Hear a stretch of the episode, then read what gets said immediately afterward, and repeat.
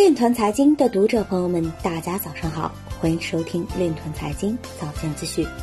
今天是二零二零年一月三十日，星期四，农历庚子年正月初六。首先，让我们聚焦今日财经。美国纳税人现可通过 XRP、ETH 或 BCH 进行退税。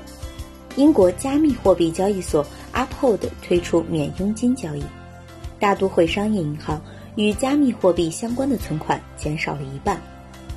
零 X 开发人员发布基于以太坊的交易协议的流动性汇总工具。IBM 获得用于记录离线交易事件的自我感知代币的专利。Logger 警告用户需警惕设计为网络钓鱼诈骗的假冒 YouTube 视频。Cosmos CEO 回应离职，等到 Cosmos 完成过渡阶段，我才会离开。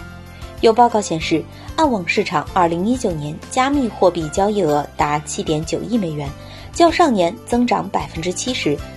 今日财经就到这里，下面我们来聊一聊关于区块链的那些事儿。新京报昨日发文，区块链的退与进，越过寒冬，春天来了。文中提到，随着区块链上升到国家战略高度，一方面，中国通过自身在区块链方面的研发和实践探索。将会在区块链的未来发展上起到重要作用，加速全球区块链产业发展。另一方面，虽然区块链的应用模式与传统互联网有很大的不同，但区块链应用的规模效应也很明显。随着互联网科技行业的大公司纷纷进入区块链领域，其在技术储备、资本实力、规模体量上拥有较大优势，可能会延续自己在互联网时代的地位。文章还表示。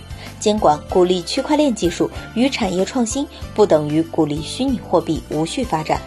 对于那些利用区块链技术去非法发行虚拟货币的机构和个人，央行等有关部门将采取更加严格的监管措施。以上就是今天链团财经早间资讯的全部内容，感谢您的关注与支持，祝您生活愉快，我们明天再见。